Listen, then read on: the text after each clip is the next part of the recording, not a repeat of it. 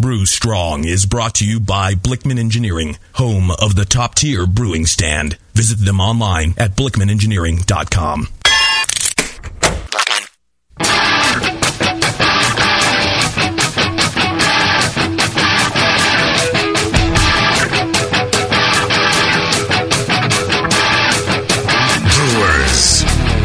Time for the beer radio you've been looking for.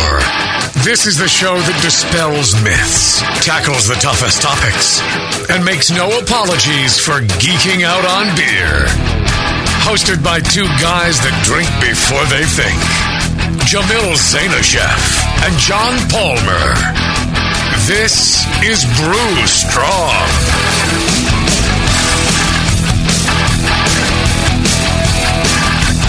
Hey, howdy, hey, my brewing brothers and sisters. Greetings, for... greetings. Greetings, greetings.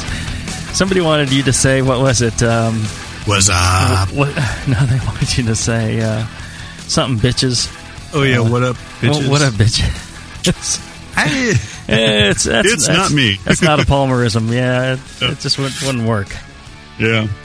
And even was up, I mean, that brings, you know, bad beer to mind. So. Yeah, it's a little too, what, eighties, nineties? I don't remember when, yeah. when that was.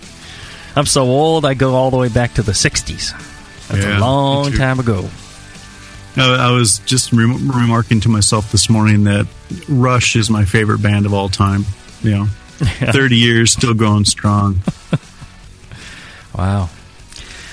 Yeah, and uh, it's not quite thirty years, but we're still going strong. We're uh, yeah, yeah. even got our new sponsor, uh, Blichmann Engineering. They uh, yeah. Uh, manufacturers of uh, some uh, uh, very high quality and uh, very high high know, tech high tech mm-hmm. yeah I was going to say high clever yeah that, that's good pieces I mean. of engineering, you know, uh, rethinking the way things are. uh, I've been exchanging quite a bit of uh, email with uh, John Blichmann um, just uh, you know recently, and he's been telling me about a lot of the, the new things that they're working on. And it's really cool, you know. He's always, you know, they're looking at things uh, differently. They they're yeah. trying to understand, you know, the physics of what they're trying to accomplish and why, you know, previous solutions for something doesn't work, and then uh, come up with a new solution. So I think that's really cool. And I like the way uh, he thinks, because it, it's kind of like how, how I do. I mean, when you're looking, when you're trying to design a new mash tun from a cooler or something, and you know, you read about guys saying, well, I just grabbed this piece of braid that I, you know, pulled mm-hmm. off the water heater and uh, a little silicone glue and some epoxy here, and I found a, a fitting laying on the floor, and I whipped that together, and it works great. I got this great efficiency. And it's like, yeah, that's that's good. Good on you, mate. But uh, to me, I like a solution to be elegant as well. I want something that, you know, comes together elegantly, and I think that's that's what John does too mm-hmm, with mm-hmm. his products. Yeah, I think things are designed from the ground up to, you know, solve a problem when they, yeah. when they do them. So I think that's pretty cool. And uh, good on you, mate. I, I tell you, it's uh, Australia Day coming up, January twenty-sixth. Ah, that's like uh, I, I guess it's uh, controversial in a way, because uh, that's like the day that the uh, British sailed into, you know, the harbor and uh, you know laid claim and. To, to Australia, yeah, and uh, so indigenous peoples, I guess, you know, there's that whole thing. But yeah. uh, you know, uh, regardless, if our friends down in Australia are c- celebrating uh, the long weekend, uh, yeah. you know, hopefully they're up. It's probably what uh, one a.m. there now. well, yeah, uh, yeah, but it's also probably pretty hot there too, relatively. I mean, middle of summer, right? Oh yeah, yeah, yeah, yeah, and. Uh, And I imagine in North Queensland, they're going through the wet right now. Yeah. Well, and you've been having some big, big rain down where you're at. Uh, yeah. Yeah. A full week of it. I mean, you know, the, every day it rained hard. I couldn't uh-huh. believe it. It was, it's unusual. And um, streets flooded. And this morning, though, it's just gorgeous out. I mean, the sky is so blue, you know, like, like you don't see it outside of Montana. Uh-huh. Um, and uh, there's snow on the mountains behind us. It's really pretty out. Right. Yeah, I was, I, I was talking with my nephew-in-law uh, over Christmas. We were down there uh, visiting my sister and, and uh, you know, her family. And And uh, we were talking barbecues. They moved into this new house, and we we're talking about barbecues. And I said, well, you know, it's nice to have a bit of cover over the over the barbecue, so even when it's raining, you can you can grill. He goes, no, it doesn't rain down here. Yeah. Well, I guess it does. Once in a while. Once yeah. in a while, you get you get some frog stranglers down there, huh? Yeah, that's for sure. It was it was like Florida one day. I swear, I I couldn't believe it. Mm-hmm. You know, just heavy like like we saw in Orlando a few years back. Yeah, yeah. We were there for the, the conference, and it, and it was it was really coming down. Yeah. That one in, uh, in June, they had uh, those summer storms. Yeah. It's, uh, it's a lot of mudslides um, up in the hills, but uh, nothing came our way, fortunately, and um, just have a few branches in the yard and no fallen trees, so we got lucky. I guess down Long Beach, Long Beach they had uh, quite a bit of flooding because mm-hmm. they're, they're so close to sea level there, and the land's really flat, and just right. the water doesn't drain anywhere. Yeah. Yeah, it goes here, in, here. Can't go in the ocean if the, the tide's too high, huh? Yeah. Yeah. Here, I mean, it all washes downhill, taking cars and trucks with it, but... When you had those big fires, and that's why you're getting all those, those mudslides. Yeah, that's yeah, the truth. Yeah. Well, and how about those poor people, people in Haiti, huh? Now, oh that's, yeah, that's yeah. some some serious tragedy, you know. And I, I know, uh, yeah, everybody around the world has has already heard about that. Yeah, uh, hopefully Red Cross donations uh, and such. Yeah, donations, yeah, because yeah. it's it's amazing to realize, uh, you know, the I guess the number of people killed, you know, rivals that tsunami in in uh, mm-hmm. Indonesia. Mm-hmm. I mean, or in yeah, India. They're figuring uh, two hundred thousand dead. Wow, and you know, and it's not just the dead; it's the people who are surviving. You know, they're. They're having yep. a rough time of it. So if you uh, if you got the wherewithal, I know times are tight for everybody. You know, hit the Red Cross up with some uh, some Haiti money and uh, you yep. know, do what you can. Definitely, uh, definitely would be appreciated. I'm sure by by those uh, on the receiving end. Yeah. Should we give the people a rundown of what we're going to talk about today? Yeah, yeah. Justin, what's our uh, what's our topic for the day? Great topic today, one that I've always been interested in as well. Howdy, Jay-Z. This is Scott from LaGrange, Kentucky.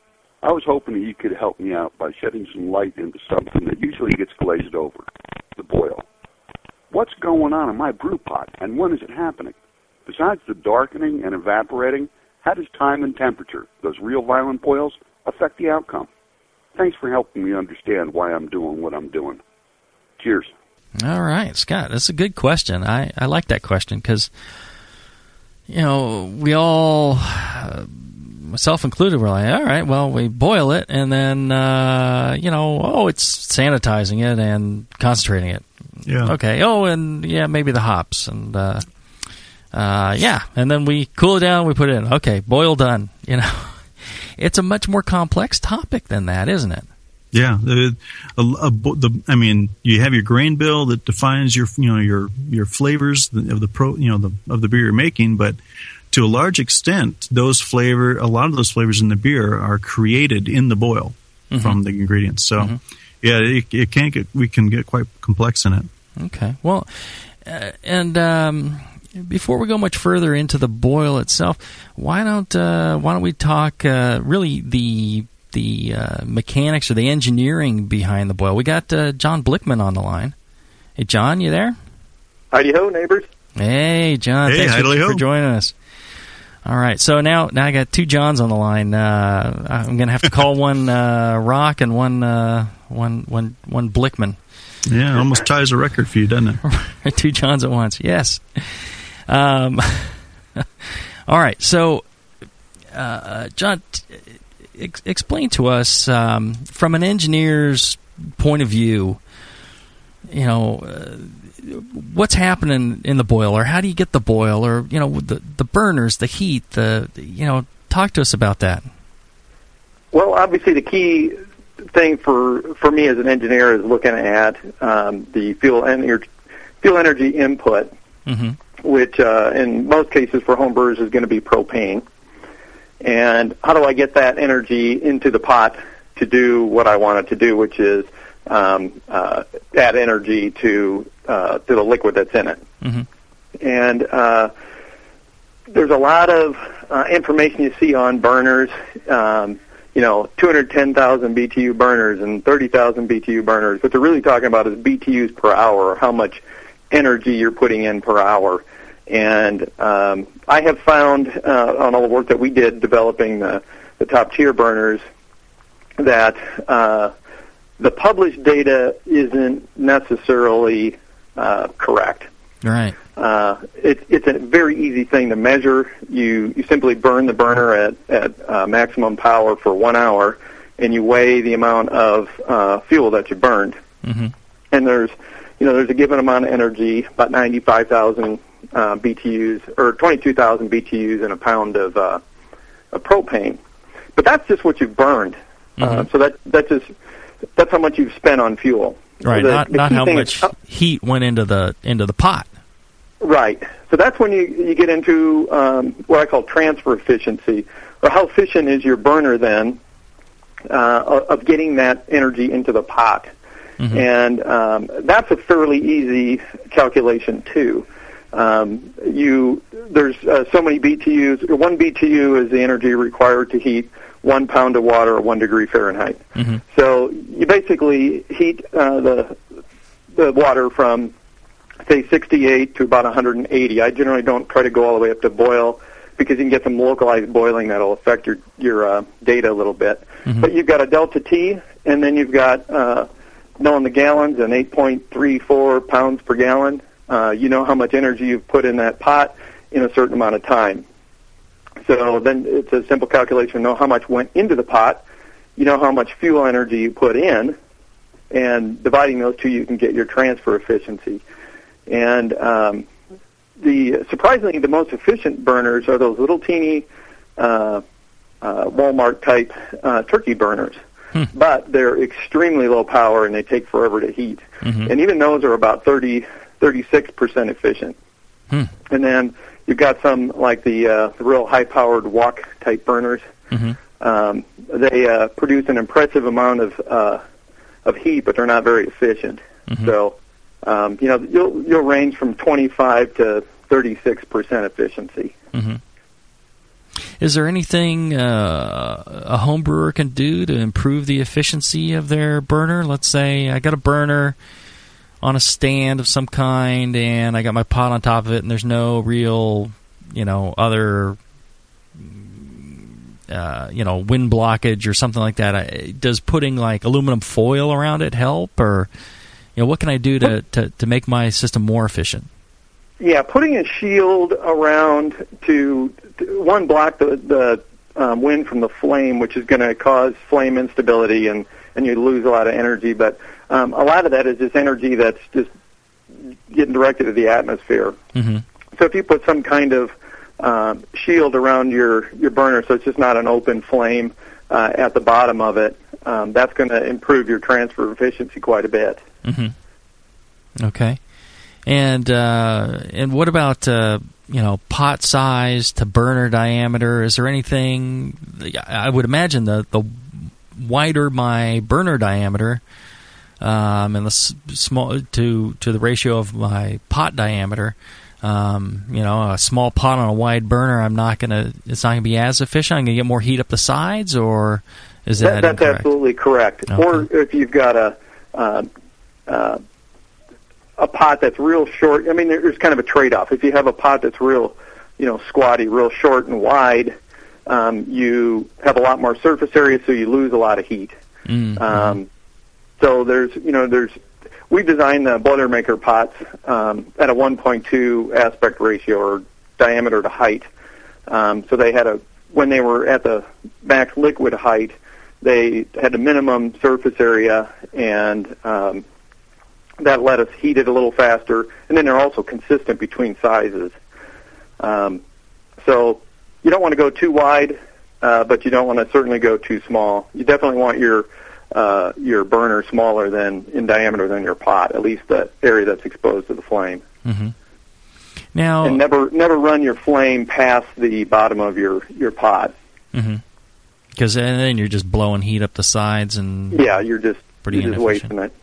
Now, now, what about uh, you know the, the pot materials? I know uh, you know back in the day they would make their copper pots uh, or you know pots out of, out of or kettles out of uh, copper is good, uh, you know, easier metal to work with and better heat transfer, but really not that strong and not that easy to to clean. And also, they used to make them, I guess, in an onion shape. Uh, in order to enhance the motion of the boil, is there anything to that, or was that just something they, you know, they, they thought would work back then? You know, I really haven't uh, uh, done any uh, work or anything with non-flat bottom pots. Mostly, they're just they're they're difficult to support and hold and everything mm-hmm. else. Mm-hmm. Not as stable. Yeah. Um, so I really, really don't have any, any data there. Mm-hmm. Yeah. Um, one yeah, thing I would say is, you know, a, a spherical shape has got the most volume with the least amount of surface area. Mm. Okay, so, so that heat would, loss would be uh, minimized with that. That might have been what they were doing there because, uh, you know, they, all that was, you know, coal-fired and pretty hard to, to heat something with, uh, you know, to boiling with uh, that kind of setup. So that might have been a big part of it. Mm-hmm. I think a lot of the steam-jacketed uh, boil kettles that they have in professional breweries are kind of spherical on the bottom for that reason. Hmm. Yes, and then also the, the uh, uh, liquefied steam then collects at the bottom.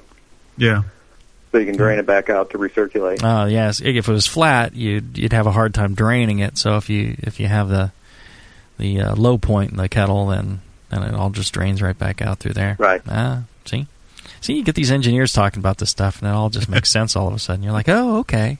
Yeah. That makes but, sense. Uh, so you, we just have a bunch of jargon to make it sound like we know what we're talking about. You mentioned uh, the conductivity of metals. Um, copper is the best. Um, I'm, I'm going off strictly off memory. I don't have any numbers in front of me, but I believe copper is twice as is uh, effective as um, aluminum. In terms of uh, conductivity, mm-hmm. but um, and then about and that's about five and, and about five times greater than stainless steel. Mm-hmm. Um, but what you'll run into is um, the thickness also plays a direct role, and so if you have a thin, um, you know, uh, wall, you get better heat transfer across the thin wall than you do a thick wall. And that's where you you know um, cookware these days, they'll include a copper layer or an aluminum layer on the bottom of a pot mm-hmm. uh, to enhance the heat transfer and spread out the heat through the uh, a thin stainless. But then the thin stainless wall uh, allows uh, quick transfer from the aluminum to the liquid. Mm-hmm. So you know the, your metals can uh, can be uh, manipulated to help your boil that way. So what's the heat transfer of a lead pot? I bet you a lead pot would work pretty well. A silver uh, pot, I believe, would be the best. Ah, okay. I think silver conducts heat even a smidge better than uh, copper. I could probably, could be, I remember. probably get one hammered out of gold. How's that, a twenty-four karat uh, pot? Yeah. You know, now that you're you're you're a sponsor, John, you're going to have to fund these these types of uh, research for me, okay? And I recently learned titanium right is that. really good, too. What's that? You could you could make a titanium pot because titanium's really good. Uh-huh. Uh, oh yeah, it, it's it's uh, its actual conductivity isn't that great, but um, I guess it has low heat content, so it doesn't absorb heat; it just conducts it. Oh, it just passes it right through; it doesn't hold on to any of it. Yeah, yeah. Huh. That's interesting. Mm-hmm. Well, and what about uh, you know um, those jet burners? Uh, uh, they they. put a lot of heat in one spot on the pot. Uh, and my understanding is that you can actually get some sort of scorching through something like that. Is that is that true? I personally have not experienced um, scorching with any of the burners. Um, I think what the, the to me the, the big difference between the, the burners that you know, kind of direct the heat in one area, like the, the wok jet-type burners mm-hmm. or the, um, you know, the, the Walmart-type, you know, uh, jet burners, you know, just the... the uh, uh, single orifice. The, the single-point uh, units. Um, they tend to just put a tremendous amount of heat in the middle, um, and they just uh, they just send a lot of the heat to the outside. They just they just don't um, let a nice even distribution of heat over the whole bottom of the pot. Mm-hmm. You know, and that's why we tended towards a little bit different burner for the top tier, which um, had, you know, over one hundred small nozzles that uh, distributed over a greater surface area, and found it a lot more efficient and used mm-hmm. less propane. Mm-hmm. Now, uh, what's the difference between, um, uh, you know, if I was the, you know, the heat content of, uh, let's say, propane, energy content of propane versus natural gas, and how do you, you know, can you can you can you uh, you know, like report one of those burners to, to work on natural gas? Yes, almost all of them you can report um, a rejet. Mm-hmm. to burn on natural gas. And I think off the top of my head, I think the uh, the heat content of, of gas is about eighty percent of that of propane. Mm-hmm. Just there's just less carbons and more hydrogens. And um, uh, we actually we just rejetted um, the top tier burners to run on gas. Mm-hmm. And um, you know, one of the key limitations is how much air you can move uh, through your venturi and how much gas you can move through your orifice. Well, that sounded a little... yeah, I can, I can move up plenty of gas through my orifice, that's that's for sure. I, Depends on the pressure. Yeah, I should ask my wife, and uh, she'll tell you, oh, yeah, I'm very successful at that. Um, anyway, that, that kind of determines how much energy you're going to get out. Uh-huh. We ended up about a fifteen percent D-rate off of propane, which wasn't too bad. Right, right, okay. So and, you... then, and then typical gas pressure is about six inches of water, uh, residential gas pressure, so... Uh, there's a limit as to how much gas can move as well. Mm-hmm. Mm-hmm. Okay. Now, uh, the other thing I heard about, um, you know, setting up your boil, and I've, I've done this myself, is uh, to set up my burner just slightly off-center, and, you know, you get kind of a more of a rolling action, uh, you know, from one side to the other of the, of the kettle. Is that uh, of any benefit, or... Uh, You know, or have you have you heard about that? Uh, I, I know some of the uh, pro brewer equipment. They, uh, you know, it's it's a little off center when they do something like that. You know, I've never personally tried that. Um, the, I, I guess mostly because I've never really had an issue with getting a, a very vigorous boil. Mm-hmm. Um, one uh, one thing I did do was uh, put a little spreadsheet together. As I was talking with John a little bit uh, before the show. On um, how much energy, okay, there's, you want to get your water up to uh, boil or your wort up to boil as quickly as possible just to save time. Um, so there's a certain amount of energy that's needed for that. The uh, the next step is, how do I get a full rolling boil? And, you know, typical evaporation rates um, that I've used and seen is, you know, somewhere between ten and fifteen percent of your, uh, of your uh, starting boil. Uh, over a period of an hour or an hour and a half. And um, so then there's going to be a lower amount required to do that because there's so much energy uh, required to uh, vaporize uh, one pound of uh, water or one gallon of water. So um, we actually uh, had a little spreadsheet. It takes about uh, half, maybe a third of the uh, burner energy to maintain a good solid boil. I actually um, uh, did, did some quick calculations. It was pretty pretty straightforward to figure that out on how much uh, you would need to just evaporate that amount. And I find if you're evaporating that amount, that kind of drives a nice, heavy, rolling boil. Mm-hmm. Very interesting. All right. Well, uh, Palmer, you got any more questions for uh, Mister Blichmann while we got him on the line? Um, well, I was just racking my brain trying to think of some good ones. Um, the, I guess, um, one, one comment that occurred to me while we were talking was, uh, you know, when you brought up the, uh, off center, uh, placement of this, of heat mm-hmm. to kind of, you know, encourage, uh, wort movement during the boil. Mm-hmm. Um, I think that's, uh, I think that's more relevant to the professional brewing scale where, you know, the, where the boil kettle may be, you know, six feet deep.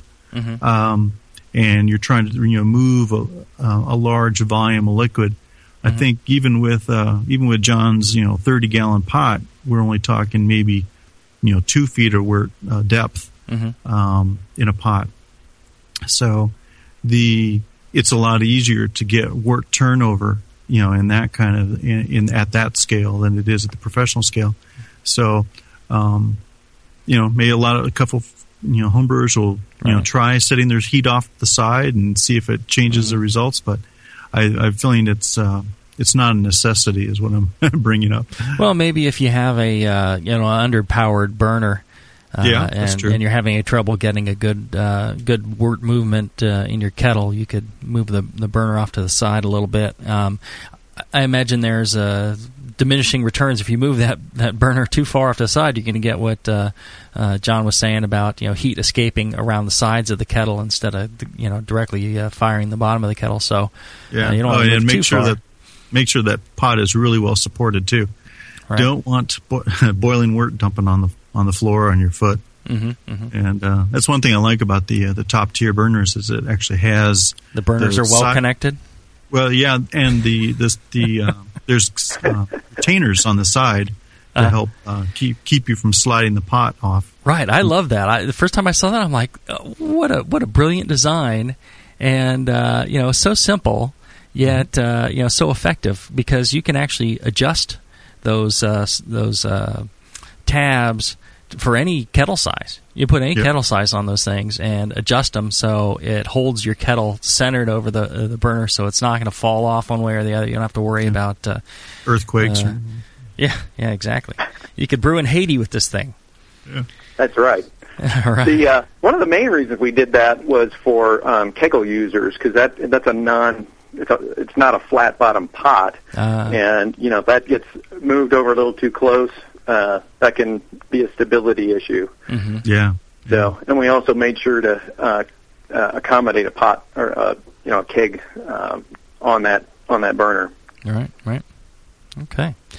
Great. Great information. Uh, thank you very much, uh, uh, John Blichmann, for for uh, joining us, and and thank you again. I, I know I've told you in private, but uh, haven't had a chance to tell you on the air. Uh, you know, thank you very much for sponsoring the show. It, it yeah, makes we really a, appreciate that. a big difference to us, and uh, you know, you're you're essentially paying for uh, all these people that uh, listen to the show to listen for free. So I'm sure they, they appreciate it greatly.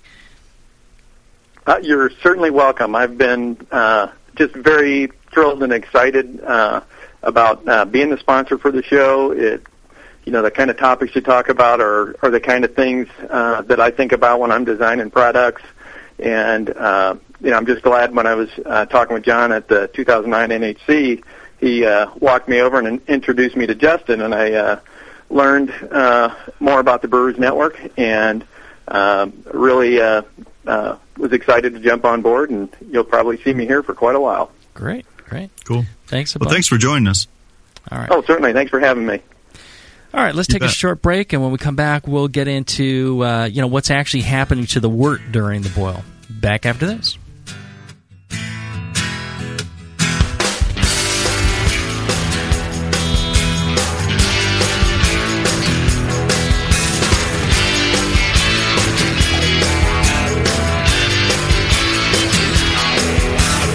Brew right, brew smart, brew strong.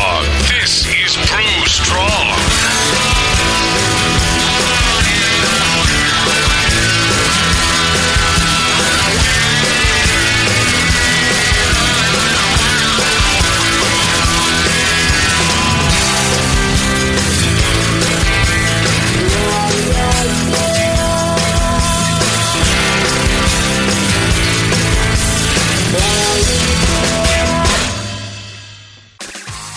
When Blichmann Engineering set out to design a great brewing stand, they knew it had to be strong, adaptable, and last for a lifetime. The top-tier brewing stand is now proudly available at blichmann engineering dot com. It grows with your brewing skills and equipment. Starting with five gallon coolers on its heavy-gauge stainless steel shelves. Then move all the way up to thirty gallon pots on the high-output burner tiers. Speaking of burners, the custom Blichmann Engineering top-tier burners are extremely powerful, efficient, and amazingly quiet. They have safety stops to center your pot, and they'll last a lifetime and won't rust. The top-tier brewing stand allows virtually infinite combinations from traditional gravity systems to two tiers to completely horizontal. Configure your stand the way you want and have the freedom to change it at any time in the future. Your brewing stand should adapt with you, not force you to learn a new process. Visit Blichmann Engineering dot com today to configure your top-tier brewing stand and to find a local Blichmann retailer. You'll be surprised with all the flexible features and the competitive price. Start brewing with Blichmann from the top tier. Downtown Joe's, located in the historic Oberon Building in beautiful downtown Napa, California, offers an award-winning brew pub experience from eight thirty a.m. to one a.m. every day. For fifteen years at the corner of second and Main, Downtown Joe's has been voted Best Night Spot seven times and Best Brew Pub for the last four years in a row. Brewmaster Colin Kaminsky's handcrafted ales, like his Tail Waggin Amber Ale and Catherine the Great Imperial Stout, are the perfect accent to riverside dining, live music, and a relaxing outdoor patio. Don't miss the Beer of the Month, special rotating taps, and happy hour all day Mondays. Visit downtown joes dot com to make reservations, peruse their extensive calendar of events, or just read more about their fantastic beers. Come enjoy the fine beer, food, and music. Downtown Joe's, the award-winning brew pub where you'll feel at home. Where were we? You stole an oak barrel from the mist of Ravenwood, and Lord Zinfandel the Avenger is in pursuit. Do you drop the barrel and run? Hell no. We need it for a Flanders Red. I'm going to cast Pediococcus Damnosus on the barrel. Sorry, your ghosts are imprisoned in his winery forever. Ugh, I hate it when Greg's the brewmaster. This sucks. What do we have here? Orville Rodenbach? Buzz off, guy. We got a brew session going. Is that an actual beer? Yeah, I crafted it. I don't really use the dice anymore. I'm a tenth level beer nerd. Are you a tenth level beer nerd? Do you get a long-lasting foam stand when you think about wheat malt? Then you're in good company at Northern Brewer. Northern Brewer has all your beer nerd needs, ingredients, equipment, and knowledge at northern brewer dot com. Plus, fast, cheap shipping, only seven dollars and ninety-nine cents for the contiguous U S A. And check out Northern Brewer's huge selection of dorky beer kits, including the pre-prohibition lager. Perfect for steampunk. And the single hop best bitter. Now on cap and ten forward. Make tenth level at northern brewer dot com. Let's do it. What's going on, man? Oh, my God. It was the best time. We hit, like, more than thirty breweries and uh, totally the best of the best, you know. Uh, twenty-first Amendment, Russian River, uh, Firestone, the, the brewery dudes, uh, Lagunitas, friggin' Triple Rock, uh, the Double Daddy guys, Speakeasy, Linden, and uh, Firehouse, Gordon B's, Drake's, dude, on and on. Ale Industries, Moonlight. It was totally awesome. And and it was the uh, and it was the first annual. You know, I got to be at the birth, the inception. You only get one first time, baby. What's that? Oh, it was the uh, it was the Brewing Network's first annual Winter Brews Festival. I just sat down and went, what do we want? And that's how we tried to plan this. Live music, great food. Aw, oh, man, it was uh, Saturday, January thirtieth. You really should have gone. Check out the brewing network dot com on tap to see what you missed. Or did you? The first annual Brewing Network Winter Brews Festival is coming up January thirtieth. Don't miss it. In the past year, the Brewing Network has been able to add two new shows, expand our studio capabilities and quality, and bring more beer information home to you than ever before. In no small part, this is due to subscribers like you. Thank you from all of us at the Brewing Network. Without your monthly support of any denomination, we could not bring you the very best in live beer radio like Can You Brew It?, Brew Strong, and the Sunday Session. Haven't signed up yet? Join your fellow brewers in the B N Army. Sign up today at the brewing network dot com for a recurring donation as little as two dollars a month. Besides all the great live radio you'll support, every subscriber is automatically entered in monthly raffles for amazing brew gear like a conical fermenter, a temperature control system, or your own draft setup. Become a part of the B N Army today.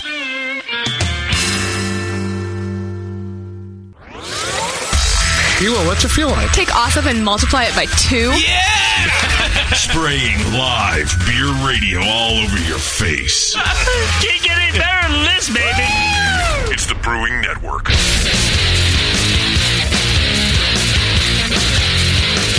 Back to the two guys that know how to turn beer into beer.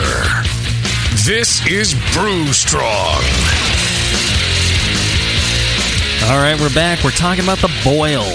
And uh, one question that came in, I guess, uh, already was, uh, you know, what is a rolling boil?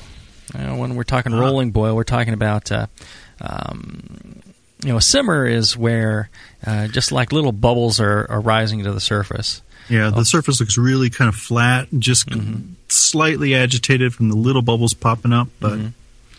flat. Rolling boil is when, or and a boil is where I guess you're getting, you know, more surface action, larger bubbles or greater volume of bubbles, mm-hmm. and then a rolling boil is where the you see actually, you know, like little lumps in the surface, round yeah. lumps in the surface where you can see the the wort turning over.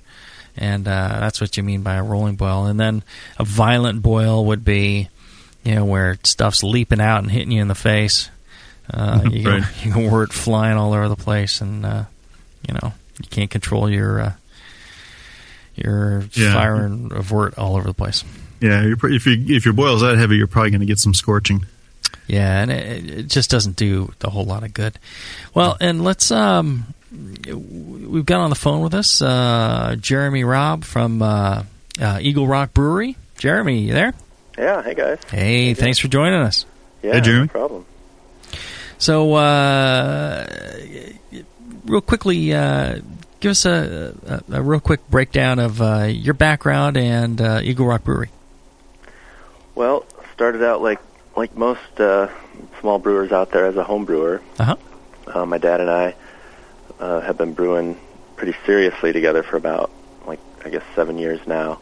Um, and I guess, like every home brewer, you just, you know, you, you get more into it. You start geeking out, getting the cooler equipment and start doing all the, the research and, and background and understanding the process. And uh, we got kicked out of the kitchen into the garage and then mm-hmm. eventually out of the garage into uh, the place we have now, so...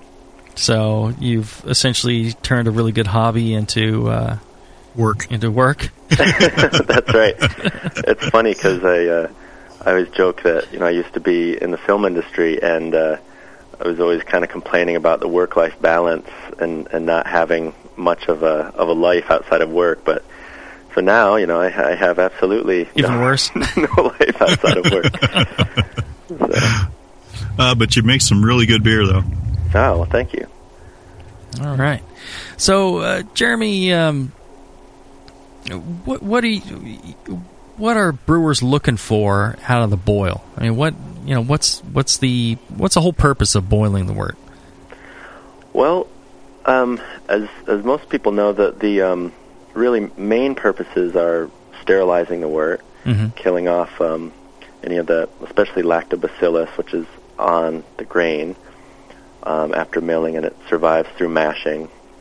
Um, so to kill off that, any other uh, bacteria that might be present, um, concentrating the wort, evaporating uh, excess water, so concentrating your sugars and um, and creating uh, flavor and color, getting that melanoidin production, getting some color development into your wort, um, and getting also increasing your gravity. Um, and then uh, really one of the, the biggest things besides those is, is uh, isomerizing your hops and, and um, uh, solubilizing the, the hop components after they're isomerized. and Getting the and, bitterness uh, in. Yeah, Yeah, exactly, yep. Mm-hmm. Mm-hmm. Yeah. Um, so that was one of the big differences, um, you know, from, from home brewing and, and using... Uh, starting out on the kitchen stove and really having a, a, a anemic boil, um, not having the power to, to get a good rolling boil, mm-hmm. and then going into our garage and having um, the, the, the turkey burners, those Cajun cookers that, that a lot of homebrewers have. Um, and and that's basically a direct fire method where the, the flames are hitting the bottom of the kettle and, and heating it up. But then the biggest difference for us in the boil going to the the commercial-sized system, the fifteen-barrel system, is uh, our kettle is steam-fired. And so, you know, there's there's some differences there as far as, um, you know, with with a direct flame, you're getting a lot more caramelization. A lot um, more intensity, huh? Yeah, exactly, yeah. Mm-hmm. So that that was that was a big difference um, for us in, in moving up to a bigger size system. And how how did you, I mean, did you see or taste differences in the beer, you know, from the homebrew scale to the commercial scale at first? Yeah, we did. Um, we we sort of anticipated we were we were going to run into some unexpected uh, results just from moving to the bigger system, and so we did a, a half batch for our first very first batch, and what we noticed was we got um, a lot more bitterness than than we even anticipated. You know, using brewing software and, and calculations to figure out. Um, The, the hopping rate for the bigger system, but even then, it was more bitter than, than we had anticipated. Um, oh. Yeah, so it, I guess part of that is probably the surface to volume ratio um, being being uh, less. Much and better, then, yeah. yeah. Or, and, right, right. And then also the, um, the just the kind of more intense heat, the more intense um, uh, solubilization of the hops components. So. Hmm. Um, but yeah, that was that was a big difference, and that took a little bit of adjustment.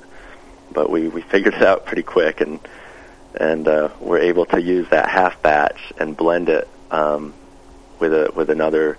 You know, we did a a less bitter batch based on what we had learned, and then blended the two to get our, our target beer. So, how deep is your boil when you're when you're doing a, a full batch?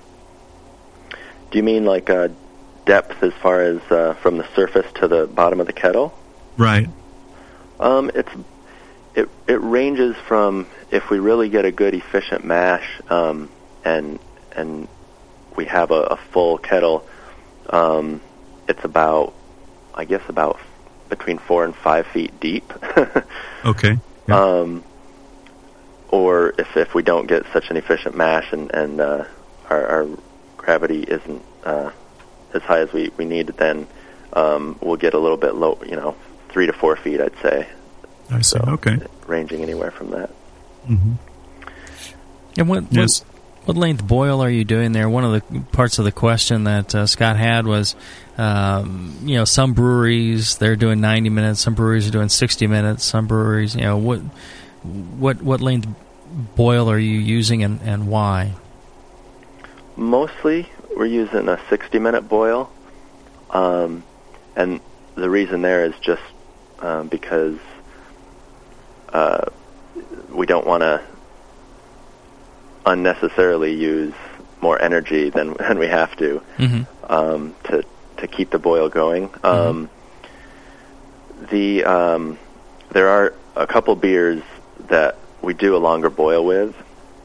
Uh, we do a ninety-minute boil. We just did our, our um, first specialty beer, which is uh, an Imperial Amber Wit beer, and um, it's basically it's it's like a bigger version of a wit beer, but with a lot of Munich malt as the base malt instead mm-hmm. instead of Pilsner malt. So, hmm. but the the objective there was to do a longer boil to kind of get more kettle caramelization and increase that that malt uh, character. So, mm-hmm. um, okay, yeah, you get a lot more melanoidin development, yeah. Mm-hmm. Yeah, yeah, exactly.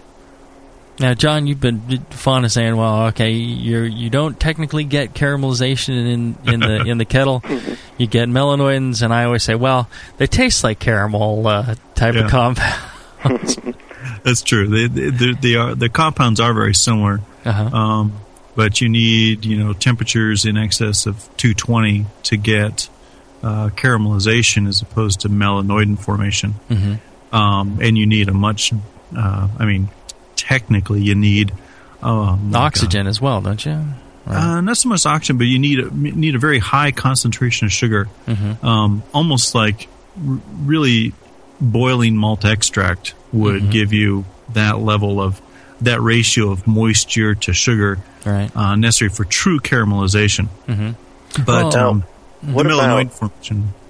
Sorry, um, I, I have a actually a related question though, because what about um, uh, with some, some of the homebrews we had done in the past, we would put a little bit of wort into the bottom of the kettle mm-hmm. and really boil that hard until it started to, to caramelize or yeah. maybe not caramelize. Yeah, I think you're probably getting it there because right. you've got you've got a, a very high heat, you know, for mm-hmm. a small volume of liquid, and you can, and certainly at the fr- at the edges of that, you can achieve, you know, these two twenty uh, type temperatures mm-hmm. uh, over the two twelve, you know, the boil. Well, especially if you get it down to a syrup. I know if you take the first runnings, I, in like yeah. a wee heavy, you take the first runnings and you boil that down. When it gets to a syrup, um, the thing about the, uh, I believe the thicker a uh, a liquid is, the the higher the viscosity, the more heat it takes to to yeah, to the boil. Boiling point goes up. Yeah, so your mm-hmm. boiling point rises, so you do reach that that two twenty. Yeah, uh, and then. Um, There's plenty of oxygen, and other and sh- the sugars are concentrated, and so you're you're truly getting caramelization at that point, right? Just not when you have a full kettle, then then you get some of those flavors, but uh, it's by melanoidin formation melanoidin. instead. Okay, right, right. Okay. Mm-hmm. But it, the hydrostatic pressure, uh, you know, when you get to you know five foot depth, you know that that that, that also increases the boiling point of the liquid mm-hmm. uh, by a couple degrees. Mm-hmm. And uh, so that can change your, your melanoidins, and it can improve your isomerization mm-hmm. um, because the, the the rate of isomerization does increase linearly with temperature. Right. But, so, but you're only going to get a, a couple degrees. You're not going to get, you know. Now, all right. So one of the things that, that you develop over, you know, a longer boil is more color, more melanoidin formation. I think um, Chris Colby. Uh, at B Y O, he did a uh, an experiment uh, where he boiled uh, like a an all Pilsner uh, malt uh, wort. Uh, you know, boiled you know some of it for you know sixty minutes, some of it for ninety minutes, you know, whatever, and, and went out to like three hours and compared the colors, and really didn't have a whole lot of color development. Now, I, I think that. Um, That's absolutely true. So you don't get a whole lot, but um, it also depends on the wort, right? You know, the the different uh, components you might have in a wort, and and you know uh, that may have an effect as well. Is is that true or, or no? I would I would think so. Yeah, yeah, I mean, that is true. The okay. different wort compositions will encourage you know different reactions. And so it, it even depends on the, the proteins present, right? Right. The yeah, um, you'll get different melanoidins, different flavors uh, from Munich malt, uh, such as Jeremy was saying with the the, the Imperial Amber Wit, um, versus a pale malt, because uh, they're a little different protein, a little different. Um, uh, what's the word I want to? You know, the combination of proteins. You know, mm-hmm. as those form melanoidins with the sugars, you're going to have uh, different sugars in a in a darker colored malt, um, and those will combine with the higher melanoidins and produce different characteristic flavors. So, it's you know the the, the characteristic flavors that we get from different malts are. In great part, a result of the melanoidins those malts form in the boil. Mm-hmm. You know, so it's you know, the, it varies with the color, and it varies with the the amount of heat you put in, the intensity of the boil, the length of the boil, the gravity of the boil. Um, all those combine to mm-hmm. drive the different melanoidin formations. Mm-hmm. And uh, so, perhaps if you did a protein rest.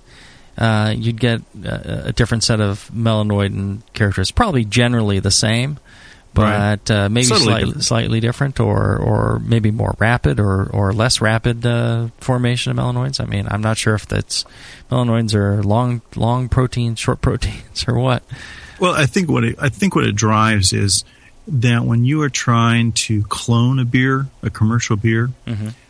uh, you know, kind of. Look online or call the brewer or, you know, try to get some feel for how they're conducting the making of that beer. Are they using a long boil? Are they using um, a low-gravity wort and boiling it for a long time to a high gravity? Are they doing a fairly high-gravity wort with a short boil to get to their O G? You know, if the more that you mimic the the way that boil is conducted, the closer you will get to the to achieving the same flavor, mm-hmm. because those those melanoid paths are very you know technique uh, um, dependent. Hmm. Okay. Well, let's do this. Let's take a short break, and when we come back, we'll get more into uh, how the boil affects your work. Back after this.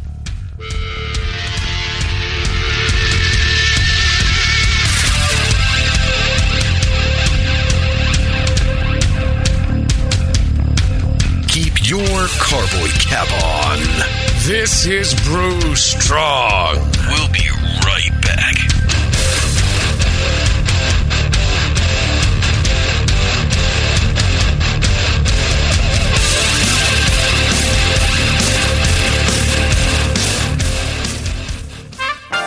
Do you support the Brewing Network?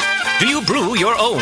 Are you looking for an economical, fun, and legal way to do both? Subscribe to Brew Your Own magazine and do just that. All year long, Brew Your Own will surprise you, entertain you, and educate you with articles on beer and brewing from authors like the Brewing Network's very own Jamil Zainasheff and John Palmer.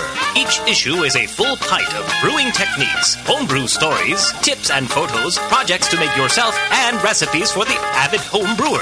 Get your tough questions answered by Mister Wizard. And polish your style accuracy with DeMille. A portion of every subscription goes to the Brewing Network, so subscribe today at B Y O dot com slash Brewing Network, or just click the B Y O logo on the Brewing Network homepage and support a fantastic hobby and your favorite broadcaster. Brew Your Own, the how-to homebrew beer magazine. Hey, what are you doing, man? Writing a review of W L P four hundred. What? You're reviewing yeast? Yeah. White Labs has home brewer reviews of all their strains. Are you new to these interwebs? Check it out. That's awesome. White Labs, your source for great yeast, invites all brewers to visit white labs dot com to read and write your own reviews of all their yeast strains. Get real-world tips and tricks from other brewers who have made the most of their vials and post your own experiences. It's another way White Labs brings you closer to the best yeast on the planet. And send. There you go. You misspelled flocculate, dude. What? Ah, uh, mother... F- White Labs. It's all in the vial.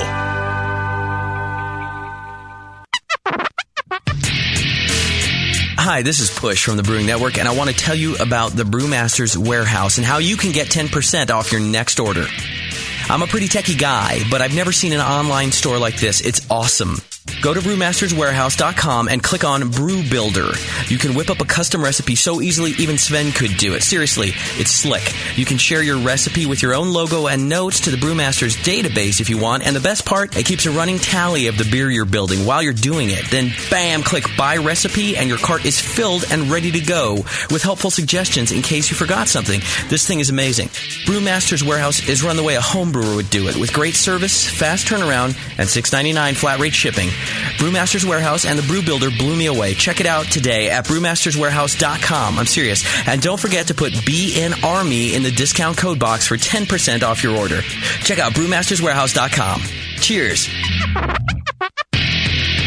B N Army members, are you looking for a discount on hops? Keep listening. Nico's Homebrew Supply at nico brew dot com has hops by the ounce and by the pound. Choose from varieties like Amarillo, Centennial, East Kent Goldings, Hollertower, Simcoe, Summit, Tomahawk, Warrior, Willamette, and more. And adding new varieties all the time, many for less than twenty bucks a pound, whether a couple ounces at a time or an eleven pound bag. All hops are shipped vacuum sealed and frozen straight to you. Nico's Homebrew Supply offers store-wide five dollars flat rate shipping and won't waste your money on unnecessary overhead or advertising. They're going bare bones and passing the savings on to you. The staff at Nico's Homebrew Supply loves to brew and is committed to keeping homebrewing affordable and accessible to anyone who wants to join in this great hobby. And for a limited time, use coupon code B N Army at checkout for a Brewing Network discount. Visit nico brew dot com. That's N I K O brew dot com for your hops and more.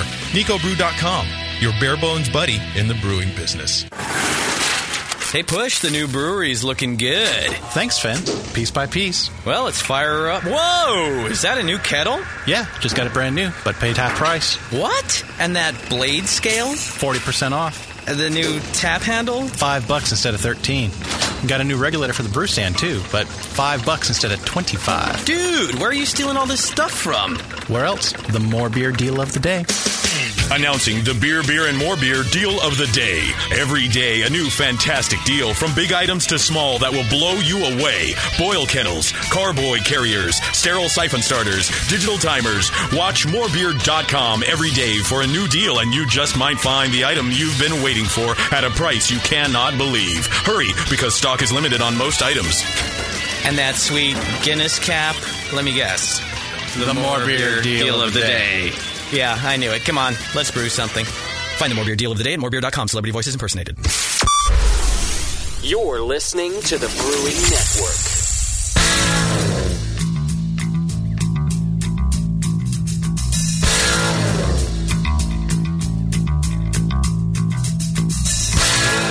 Network. Learning to brew has never been so disgusting. This is Brew Strong. All right, we're back. We're talking about the boil. We got Jeremy Robb on the uh, on the line with us uh, from the Eagle Rock Brewery in uh, California, and uh, so uh, I want to get back to uh, you know what happens during the boil, and uh, you know obviously one of the things that happens that's important is the enzyme activity ceases. So you've you've got all these enzymes in there that have you know when you rinse out your mash. Those enzymes end up in the co- in the kettle, and if you didn't actually boil, they'd continue to work to whatever extent they could. So by boiling, you stop those enzymes from working. And then also there's a lot of proteins in the in the wort that come from the grain as well, and those uh, are coagulated by the boil, by the boiling action. They're uh, denatured and get all clumpy and stuck together. And then... Uh, uh, Uh, Palmer's got got uh, he's producing gas for, for his burner. Um, no, I was just enjoying a tasty beer. Okay, and then uh, one of the things about that that protein coagulation, uh, hot break and also cold break, right? So one of the uh, the things that's happening, the the proteins are are clumping together with the tannins, and uh, uh, you get these clumps, these these uh, these uh, flocks of. Uh, of uh, break material. Now, what what determines, you know, uh, people will say, oh, okay, yeah, I use this Pilsner malt, and I see it looks like egg drop soup. I use, um, you know, uh, you know, domestic two-row, and I don't see hardly any, or, you know, whatever whatever the, the grains might be. You know, a lot of it's uh, dependent on, I guess, the the amount of proteins in the malt, uh, whether you do uh, a protein rest, and what else? Would it be something like pH that affects uh, the, the break yeah. material that you see? Yeah, definitely. Um, at the the actually, one of the important things that happens in the boil is uh, the pH lowers. Um, so, you know, they talk about the ideal pH for a, a mash being around five six, maybe as high as, as five eight, um, but that's kind of the ideal. You always hear, you know, five point six being the ideal number for a, a mash pH. Well, then in the boil, um, the uh, the there's actually um, some processes that, that reduce the pH. One of which is uh, like calcium starts to pre- pre- precipitate out. Um, Bring some phosphates with it, yeah. Yeah, yeah, exactly. And it brings the pH down to, uh, like, in the range of, like, five point two to, to five point four. Mm-hmm.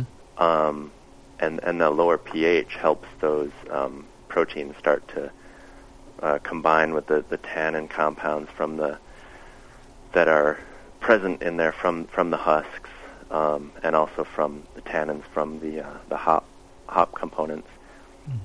And they all kind of collide and combine. It kind of brings up a question some some listeners may have is like, why why do we want the proteins to coagulate? Um, well, uh, it's actually, it helps kind of stabilize and, and get rid of um, those unstable ones. Um, haze formers and so on. Haze formers, exactly. Mm. Um, it, it, it's, um, it actually helps Uh, give you more flavor stability in your finished beer to have those proteins out. like John was mentioning, haze formers. Um, they can take they can participate in uh, in redox reactions, participate in staling reactions by donating, um, you know, oxygen, and not necessarily oxygen itself, but participate in an oxidizing reaction in the right. beer. Mm-hmm. Right. A lot of people um, might might just disregard haze as as well. I don't care so much about what my beer looks like. I just want it to taste good. But that's a actually a big um, a big factor is mm. like John was saying, that the haze can do more than just make a beer look cloudy. So. So some of yeah. it depends on calcium present to precipitate out, form a, a calcium phosphate, and precipitate out during the boil. So if uh, you know you're low on calcium in the in the kettle, uh, that could have a problem there. I guess uh, that's one of the benefits of adding something like gypsum. It uh, you know it makes more calcium available as part of uh, right. uh, of that reaction. Right. Yeah, and that that kind of feeds back to our water show, Jamil, where we talk about you know minimum levels of calcium mm-hmm. to help clarification of the wort. Mm-hmm.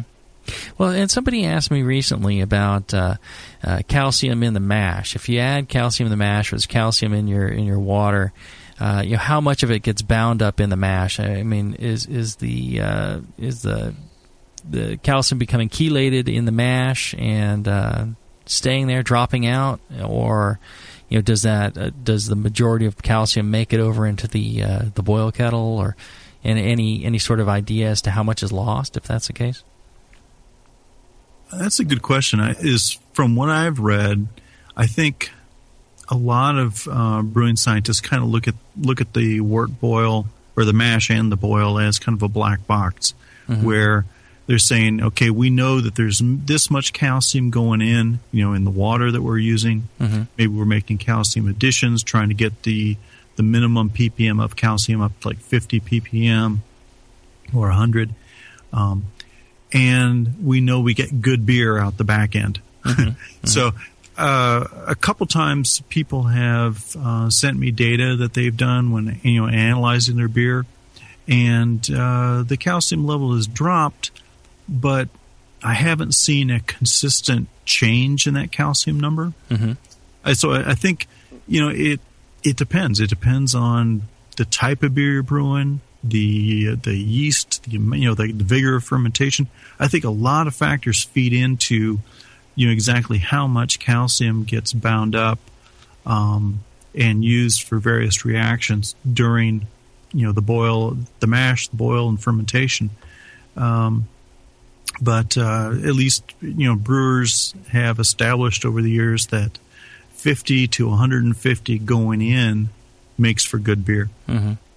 Well, and, uh, you know, the, the the question always comes up, well, you know, how are the, the brewers of Pilsen, uh, you know, making making their Pilsners if, you know, their water doesn't have uh, anything in it? And and the interesting thing that uh, I found uh, uh, Tony uh, from uh, Fish Brewing, uh, he got a water sample there from uh, Pilsner Urquell and uh, had it analyzed, and sure enough, it's got uh, over fifty uh, or about fifty uh, parts per million uh, available calcium. calcium so yeah. It was like, okay, and a lot of calcium go. comes from the malt too, right? Yeah, there's malt contributes. There's I mean, if you if you if you tail your, your malting practice, you know, I mean, and and hundreds of years ago, each brewery had their own malting house.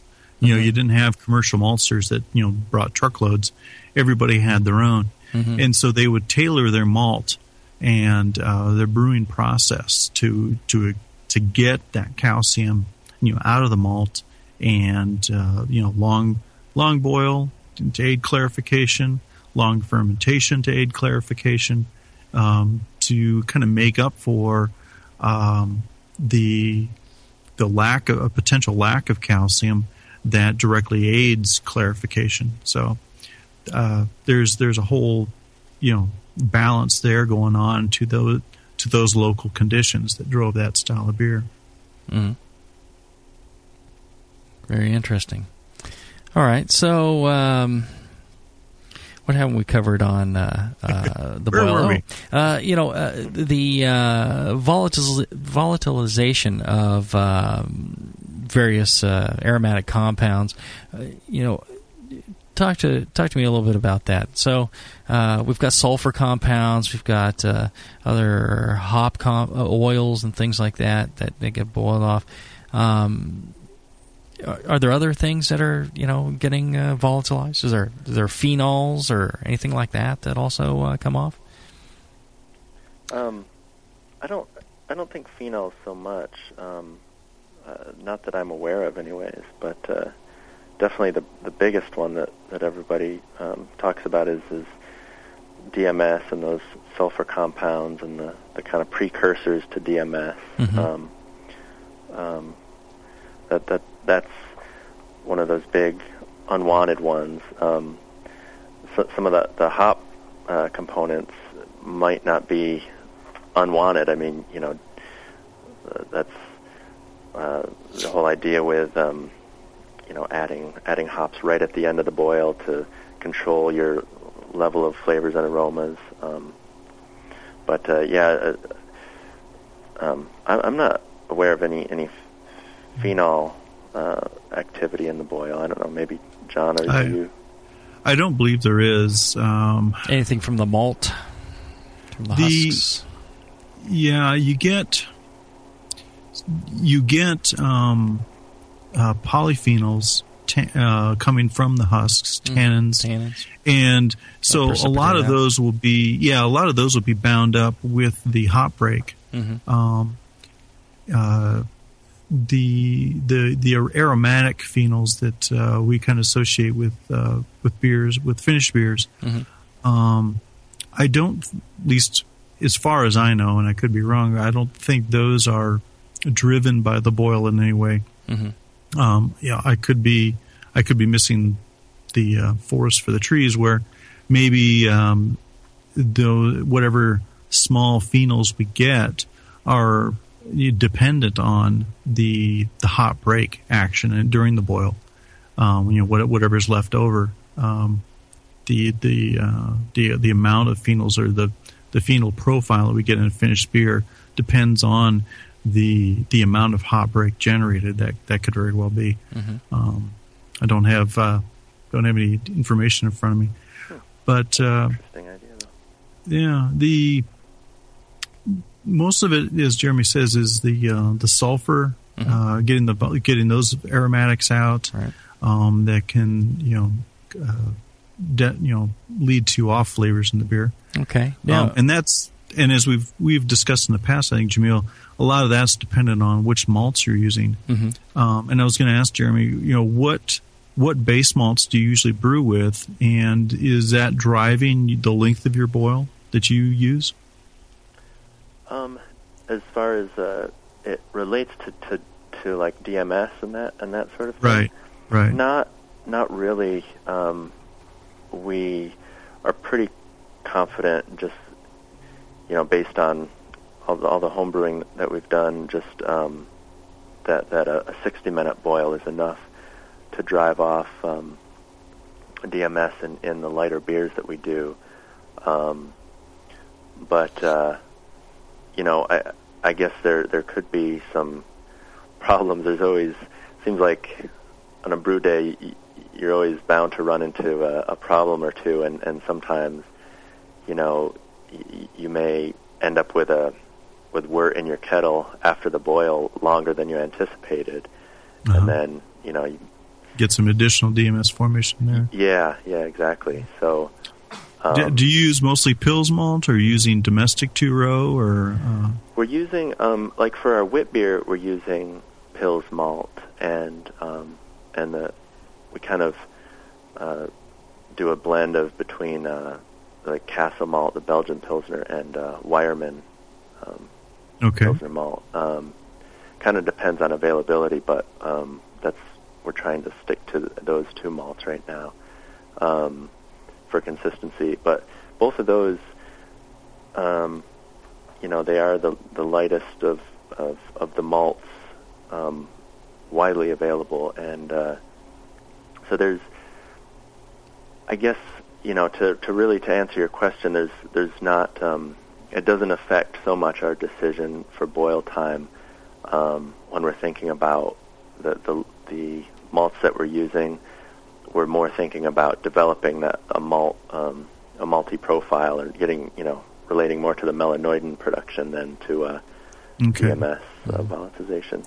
Yeah. So uh, the reason why the, the, the malt matters so much for for the listeners is that, um, you know, the lower kiln the malt is, the less uh, the heat that was applied during the kilning of the malt, the less uh, the D M S uh, precursor, the S M M, was converted to D M S and driven off during the, the kilning process. So there's more left in the malt when you go and brew with that. It ends up in your kettle. And uh, so the lighter that base grain you're using, the more of that precursor you have in your kettle. As you boil, that S M M gets converted to D M S, D M S gets volatilized, gets blown out, and uh, over a period of time, you end up essentially driving off all the, the precursor and the D M S, and your beer has no D M S. Mm-hmm. So that's why... You know, you go with a longer boil. It's said that, I guess, about a, at one hundred minutes, um, you know, no matter what the malt, you should, you know, end up with no D M S in your beer. Uh, that's why, you know, if you go uh, usually at Brewing Classic Styles, we always recommend, if you're using a lot of Pilsner malt, to go to a ninety minute boil. If you're if you're not, you can go with a sixty minute boil. And I, I'm sure it depends also a lot on uh, the vigor know, of the boil, the vigor How- of the boil, the design of the uh, the equipment. Um, you know, a lot of people, they uh, a lot of homebrewers, will, they have trouble getting a boil. They'll they'll cover their, their pot. The problem with that is the steam rises, it collects on the on the kettle lid, it drops back down into the boil, and you end up not uh, uh, blowing off all that uh, that uh, D M S. So that's a yeah, problem that's, with a covered boil. That's one of the interesting things with uh, with our, our our big boil kettle is. You know, it's it's essentially always covered because it's uh, mm-hmm. it has a, a dome on the top with a with a vent stack that goes up and out. Um, so it's the vent. It's always venting to the to the outside, although the the dome kind of acts as a as a cover for the for the kettle. So mm-hmm. it's really important for us to get a, a really vigorous boil to drive it up and, and out of the, the vent stack. But what's really kind of cool is if you have seen our kettle, um, there's a, a, a small pipe coming out of the side just at the bottom of the stack, and what it's a drain essentially. So for all that volatilized goo, for the condensate, huh? Yeah. So if a homebrewer is, is covering um, their boil to try and increase it, and you were saying how that is going to condense on the lid and then kind of drip back in. Mm-hmm. Or it just won't get volatilized out at all, and so that little drain on our on our on our stack is, is kind of cool because all of the condensation in the in the vent drips back down, mm-hmm. but there's a little lip that catches it and, and directs it out so mm-hmm. it doesn't drip back down into the beer. Right.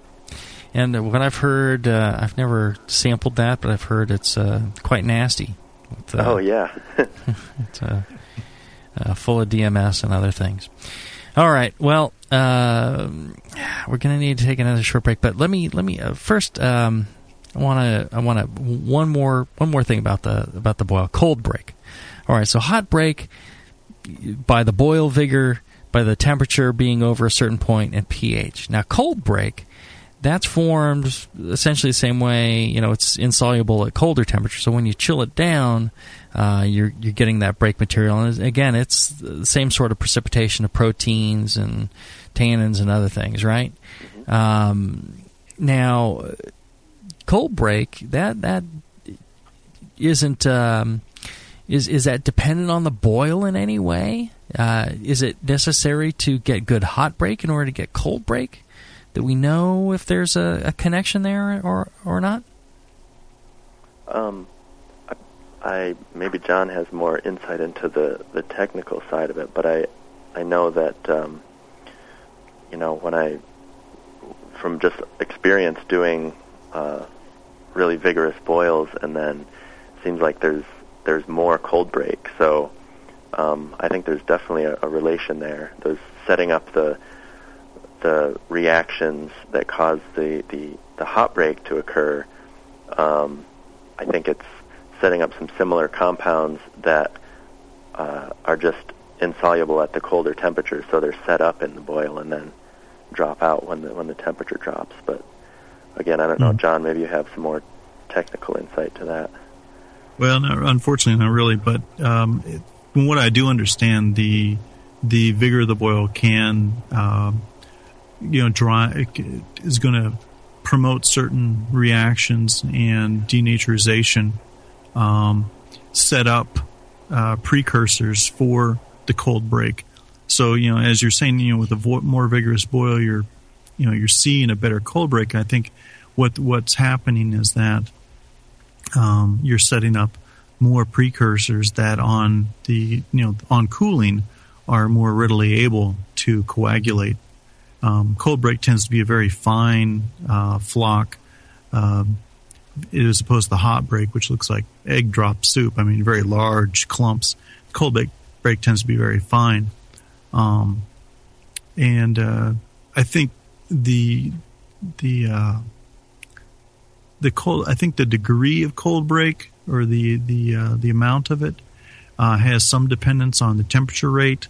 But um, also, it's you know dependent on the final temperature, so it's um, slightly rate dependent, but uh, more dependent on you know what temperature you finally get it down to.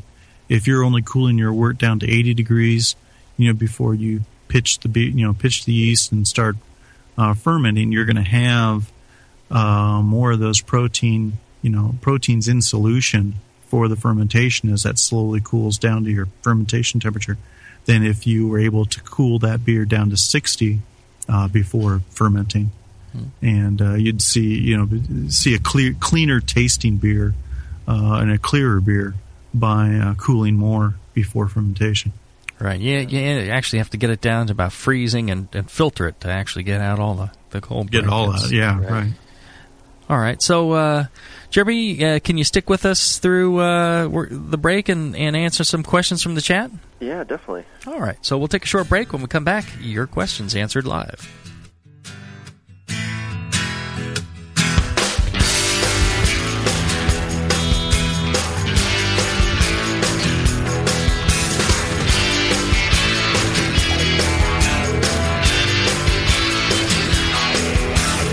Brew right. Brew smart. Brew strong. This is Brew Strong.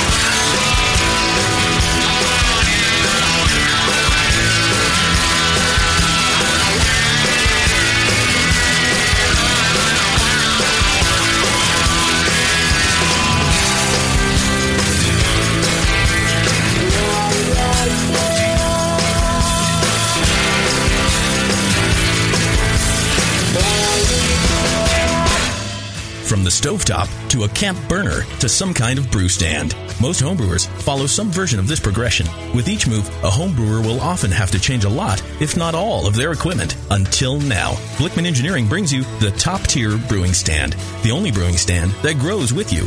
For example, buy a top-tier floor-standing burner now, and it'll bolt right to your top-tier brewing stand when you're ready for all-grain brewing. The top-tier brewing stand is perfect for five-gallon to twenty-gallon batch sizes. Its modular design is adjustable and accommodates everything from small-footprint coolers up to thirty-gallon pots. How does the top-tier brewing stand do it? At its core is a strong, heat-treated, and anodized aluminum main post. On all four sides are built-in T-slots for the adjustable heavy-gauge stainless steel shelves and beefy burner tiers. The tiers accommodate any manufacturer's pots or coolers up to twenty-one inches in diameter. Best of all, not only does the top-tier brewing stand grow with your skills and equipment, but it easily knocks down for long-term storage or transport, too. The top-tier brewing stand from Blichmann Engineering. Learn more at blichmann engineering dot com and to find a local Blichmann retailer. And start brewing from the top tier. Nico, listen, our lawyers said that we had to do this for one hour, and after this, we don't have to talk to each other for three more months until the next meeting. Kids. Come on, let's get out of here. I'm supposed to have more lines. So I'm the professional. Hey, it's Sully. And I'm Nico. And we opened the twenty-first Amendment ten years ago at five sixty-three second street in San Francisco, just two blocks from Giants Park, to make great beer and have a great time doing it. That's right, because to us, the twenty-first Amendment is more than just the right to make beer. It's the right to experiment, to be innovative, and just do things differently. And so now, we're putting our craft beer in cans. That's right, cans. You can find our world-famous Hell or High Watermelon Wheat Beer and Brew Free or Die I P A in the Northeast, Northwest, parts of the Midwest, and Alaska in cans and on draft. So next time you're at your local neighborhood pub or good beer store, be sure to ask for twenty-first Amendment in cans. Because everyone likes it in the can. Tasty crack cans. Tasty crack cans. Williams Brewing is your online resource for prompt delivery of quality home brewing supplies. Since nineteen seventy-nine, Williams Brewing has offered the finest equipment and freshest ingredients and the best customer service in the business. Cut hours off your brewing sessions by using one of our eleven varieties of famous Williams malt extract. Our Williams Belgian Pale Extract is mashed with pure Belgian two-row malt and a small percentage of Belgian wheat malt for an authentic Belgian character you just can't get from other extracts. Or check out our unique fermenters, two and a half gallon kegs, paintball tank-based draft beer equipment, bottling aids, and much more. We even have our own line of precision hydrometers. Go to williams brewing dot com to browse our vast selection. That's williams brewing dot com. Orders placed by three thirty p.m. Pacific time ship the same day. Brewing is easy, the Williams way.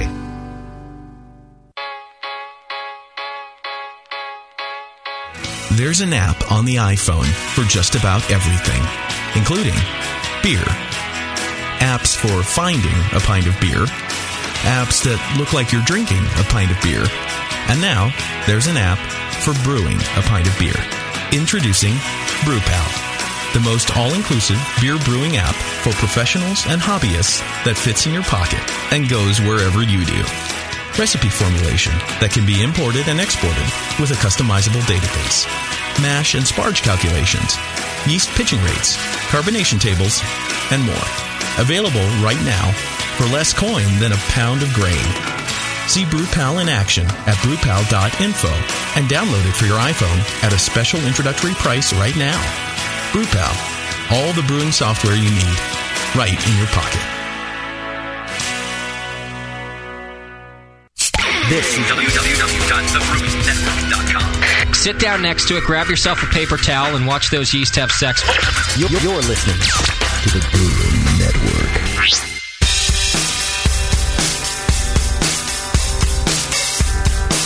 Back to your hosts, Jamil Zainasheff and John Palmer.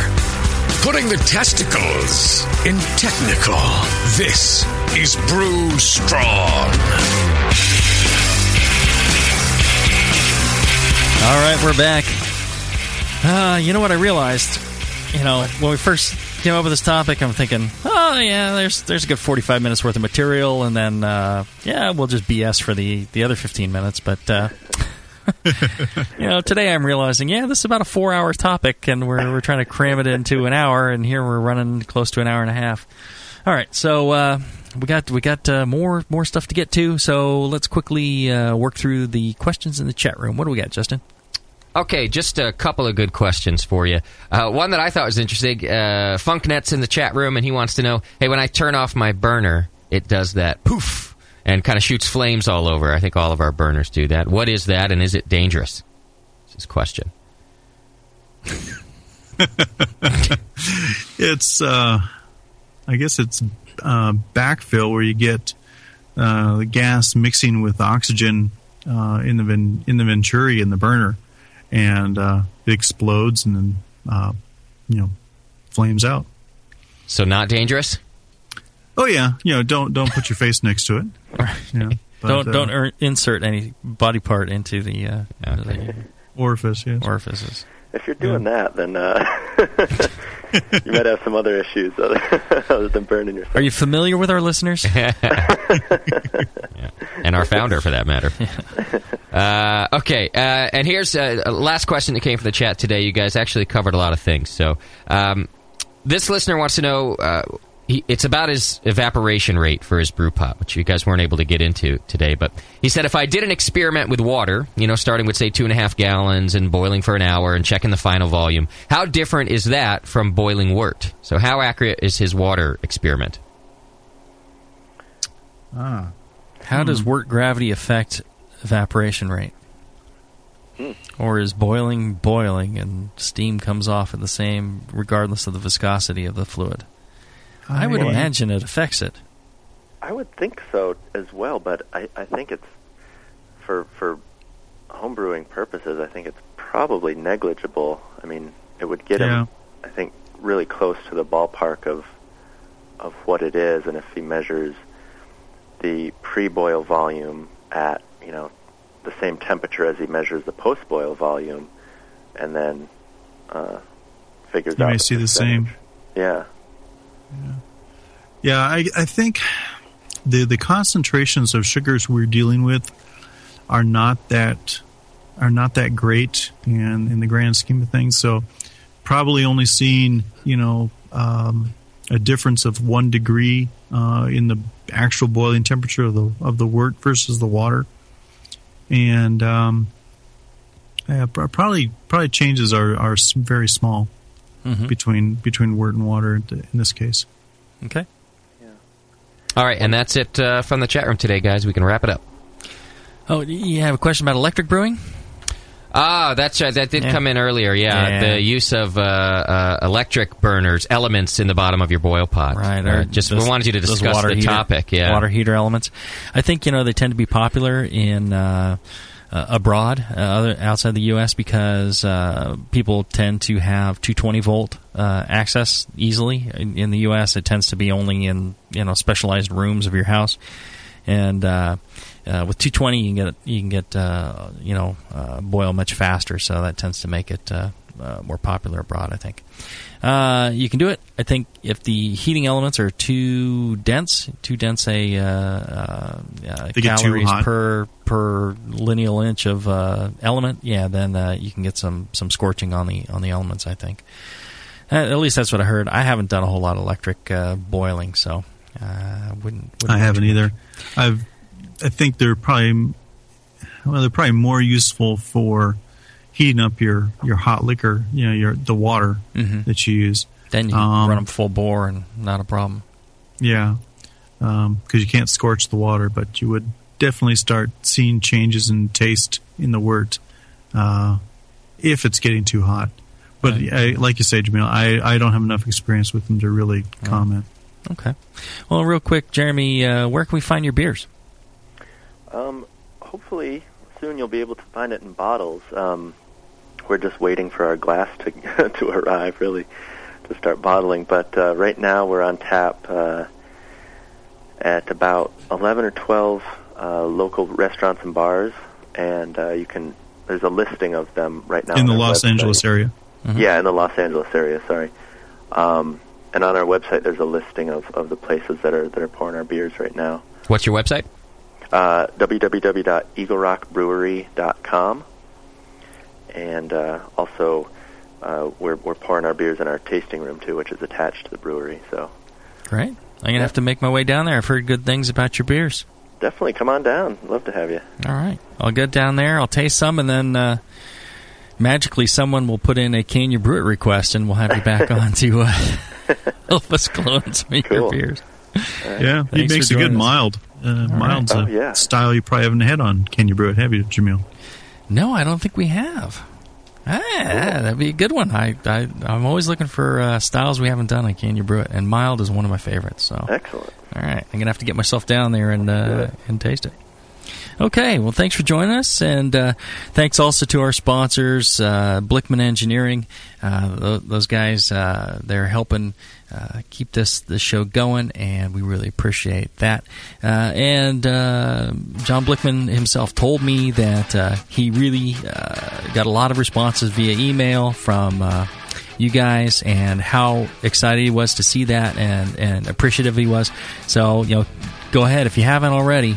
Uh, take the time to email uh, Blichmann at uh, John Blichmann at blichmann engineering dot com, and uh, you know, tell him uh, how much you appreciate uh, that he's sponsoring the show. Also, if you can, go to Brew Your Own Magazine and subscribe through uh, either the uh, Brewing Network homepage or at B Y O. You can go to b y o dot com slash brewing network and sign up there, and half the uh, the subscription price goes to the Brewing Network, which is quite generous, I think. And uh, don't forget. If you get a chance, uh, go to the Brew Network store. Check out all the goodies there. All sorts of uh, Brew Strong merchandise. You can wear Brew Strong hats, Brew Strong shirts. And uh, someday we'll have, like, Brew Strong, I don't know, underwear or something. Uh, yeah. I'd wear it. I don't, I don't know about you. All right. And until uh, until next time, Brew Strong. Brew Strong, everybody.